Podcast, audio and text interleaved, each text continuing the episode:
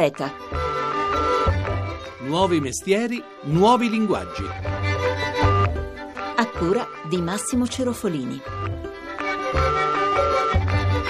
C'è la prima e finora unica stampante tridimensionale portatile al mondo. Ci sono le ciclette interattive, le piante sonore, i robot che insegnano a suonare e poi tante, tante altre invenzioni.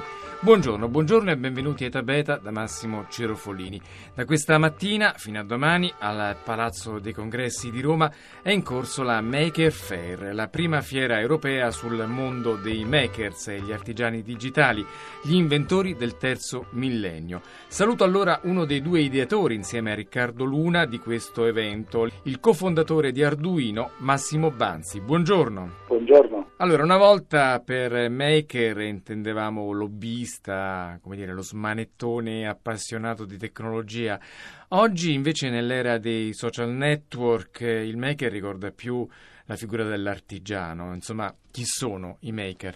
I maker sono delle persone che hanno riscoperto il piacere di costruire oggetti fisici, di lavorare con le mani ma per costruire degli oggetti. La differenza rispetto al lobbista ma anche all'artigiano del passato è che sono in grado di sfruttare tutte le capacità di internet per imparare tutte quelle conoscenze che prima sarebbero state molto complesse da acquisire mentre adesso ci sono persone che non hanno nessuna preparazione in elettronica o in programmazione che tramite dei corsi online, dei siti dove si scambiano le informazioni imparano un sacco di queste tecnologie, riescono a realizzare dei progetti e soprattutto hanno anche la voglia di poi portarli avanti per la farli diventare magari anche delle piccole o anche grandi aziende.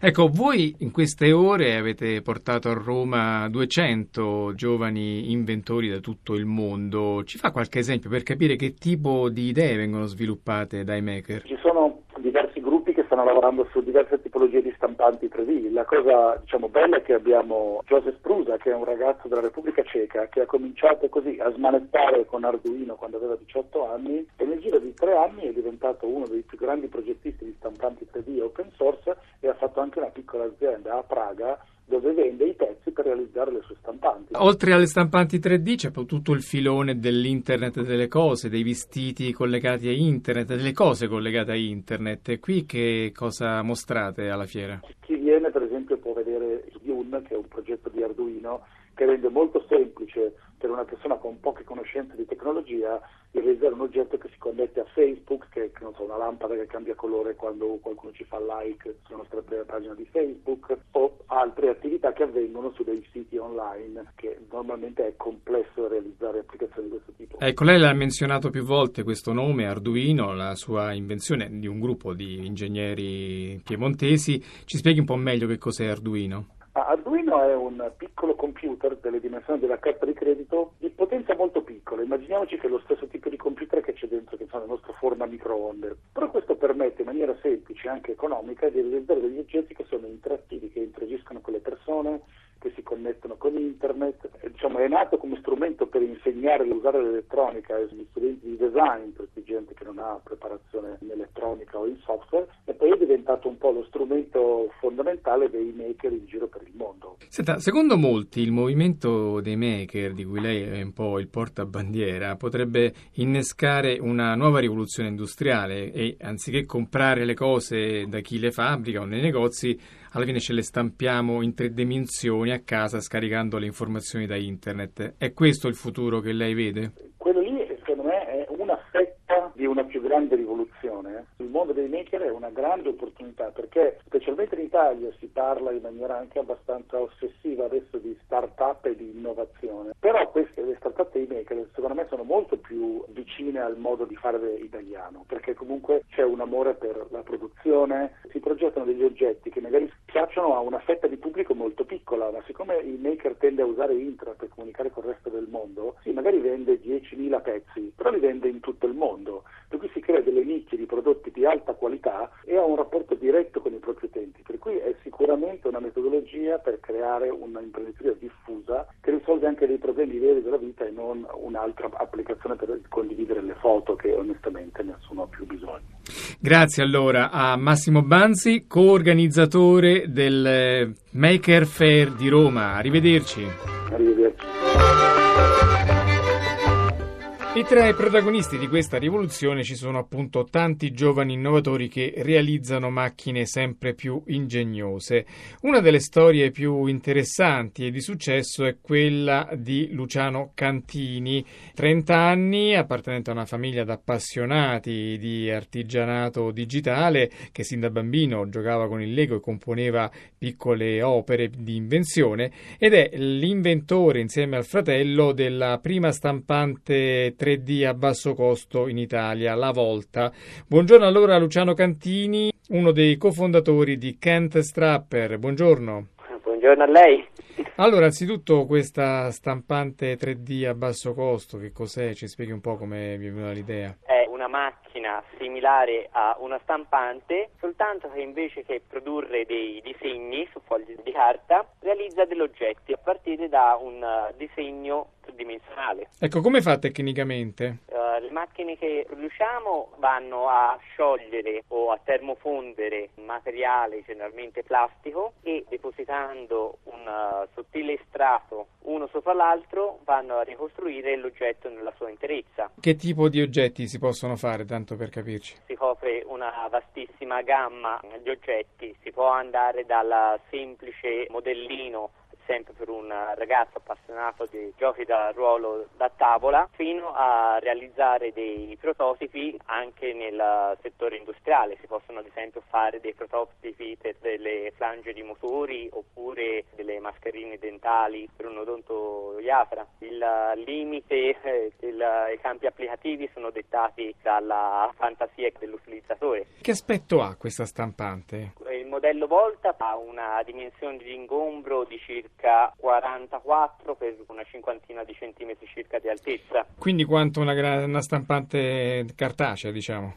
Sì, esattamente, mentre nella forma gli è stato dato un aspetto caratteristico che rimanda alla forma dei cavalletti, quella usata sia dagli artisti sia dai semplici artigiani per ad esempio montare sopra un tavolo. Senta, e il costo di questa stampante? Allora, questa stampante nello specifico viene venduta a 1440 euro più IVA. Poi ci sono anche però, modelli molto più economici, sempre nel vostro... Ci sono anche modelli più economici.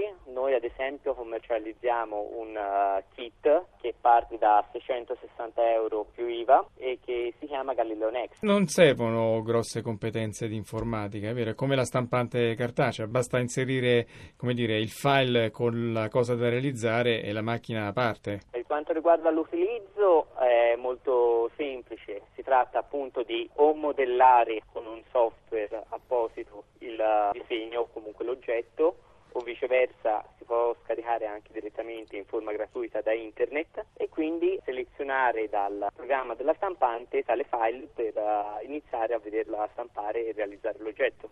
Bene, allora grazie a Luciano Cantini, cofondatore di Kent Strapper, l'azienda che ha realizzato la prima stampante in 3D in Italia a basso costo. Arrivederci. Arrivederci.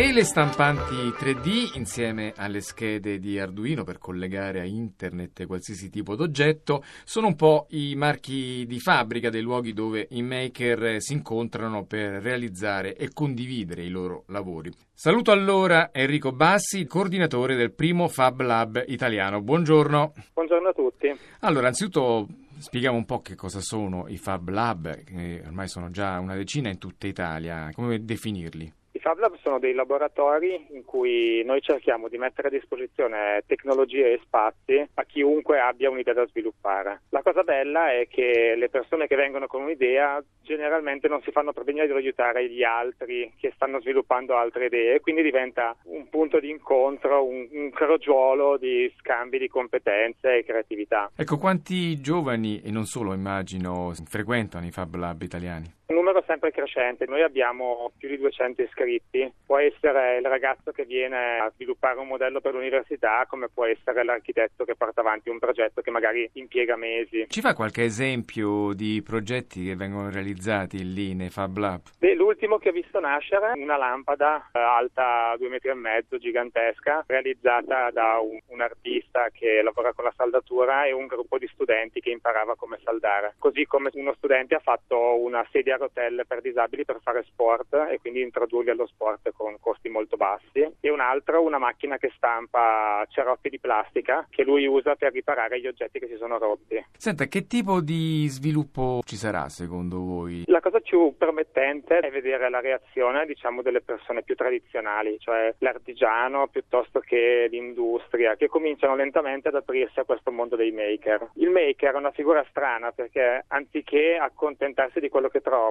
si costruisce quello che vuole e quindi spiega in prima persona quali sono i possibili mercati che si aprono. Cerca poi chi produce i pezzi e a volte se li produce da solo e quindi se aiutato diventa un piccolo imprenditore. Bene, allora grazie a Enrico Bassi, coordinatore del primo Fab Lab d'Italia. Arrivederci. Grazie a lei. Un mondo dunque con tante facce, quello dei maker, fatto da ventenni, trentenni, ma anche da tanti cinquantenni sognatori e persino da moltissimi talenti in erba. Alla Fiera dei Maker di Roma sarà possibile incontrare Ian Andrade che a 15 anni per aiutare il papà ha realizzato uno sticker capace di individuare prima il tumore al pancreas semplicemente cercando soluzioni su internet senza sapere quasi nulla di medicina. E anche l'adolescente asiatico che ha realizzato la macchina low cost che si guida da sola o il dodicenne americano che ha messo su una società per invenzioni e adesso è il più giovane amministratore delegato del mondo. E io do il benvenuto a un altro di questi giovanissimi relatori della conferenza di Roma. Si chiama Cesare Cacitti, ha appena 14 anni, è di Vicenza e pur frequentando le scuole medie, ha insegnato al corso post-universitario dello IAV in architettura digitale a Venezia. Ciao Cesare, benvenuto. Ciao. Allora, tu hai cominciato a interessarti di elettronica quando ancora frequentavi elementari e poi sei finito a realizzare tanti prodotti, tra cui una stampante in 3D. Raccontaci un po' la tua storia. Quando ero ancora alle elementari avevo visto un video su YouTube in cui c'era una stampante 3D e da lì mi sono appassionato e ho cominciato a leggermi dei documenti che ovviamente non capivo essendo in inglese, ma guardavo le figure. Più avanti, otto mesi fa, ho finalmente deciso di farmi una stampante 3D e da lì allora è cominciata l'avventura, mi sono procurato i pezzi e adesso è nella mia camera alla mia destra. Ecco, poi tu anche funzionare. Ecco, con questa stampante 3D poi realizzi tanti oggetti, altre invenzioni, ce ne racconti qualcuna? Allora, ho stampato un fischietto, dopo ho stampato degli ingranaggi che mi sono serviti in un progetto perché si era rovinato una cosa e quindi li ho sostituiti con degli ingranaggi che ho stampato nella stampante 3D. Oltre alla stampante 3D hai fatto delle creazioni d'altro tipo, vero? Sì, telecomando universale che ho prontamente portato alla fiera dell'elettronica dove spegnevo le televisioni degli stand. Dopo ho costruito un cubo a LED che mi permette di fare animazioni in tre dimensioni e adesso ho costruito un display LCD che si collega via USB al computer e mi mostra varie informazioni come la musica che sto ascoltando, il volume eccetera. Tu ieri hai fatto un intervento di fronte a tante centinaia di persone a Roma alla fiera dei maker, che cosa hai insegnato a loro? Ho parlato delle mie passioni, dell'essere maker. Ho spiegato che essere maker è una cosa molto bella e che si possono acquisire varie conoscenze che possono comunque aiutare nella scuola. Senti, ma i tuoi compagni di classe ti considerano come un po' lo scienziato pazzo oppure diciamo sei integrato con loro anche nei, nei giochi più normali? No, beh, sono molto integrato anche perché non sospettano proprio di tutto, tutto. Quindi tu ti tieni un po' basso? Sì, perché sennò faccio la figura del secchione fastidioso e pedante. Bene Cesare, grazie, in bocca al lupo. Grazie a Cesare Cacitti, 14 anni, maker. Grazie, ciao. E con le sorprendenti invenzioni del giovane Cesare Cacitti abbiamo finito. Io vi ricordo che potete scriverci all'indirizzo etabeta.rai.it o riascoltare le puntate sul sito www.etabeta.rai.it. Vi ricordo anche di iscrivervi al nostro profilo su Twitter e alla nostra pagina Facebook. Potete arrivarci tramite il sito e cliccare poi dopo sul tasto mi piace. In questo modo riceverete i nostri aggiornamenti quotidiani sull'Italia che innova. La linea va alla terra, da Massimo Cerofolini l'appuntamento è per sabato prossimo, un buon fine settimana, arrivederci.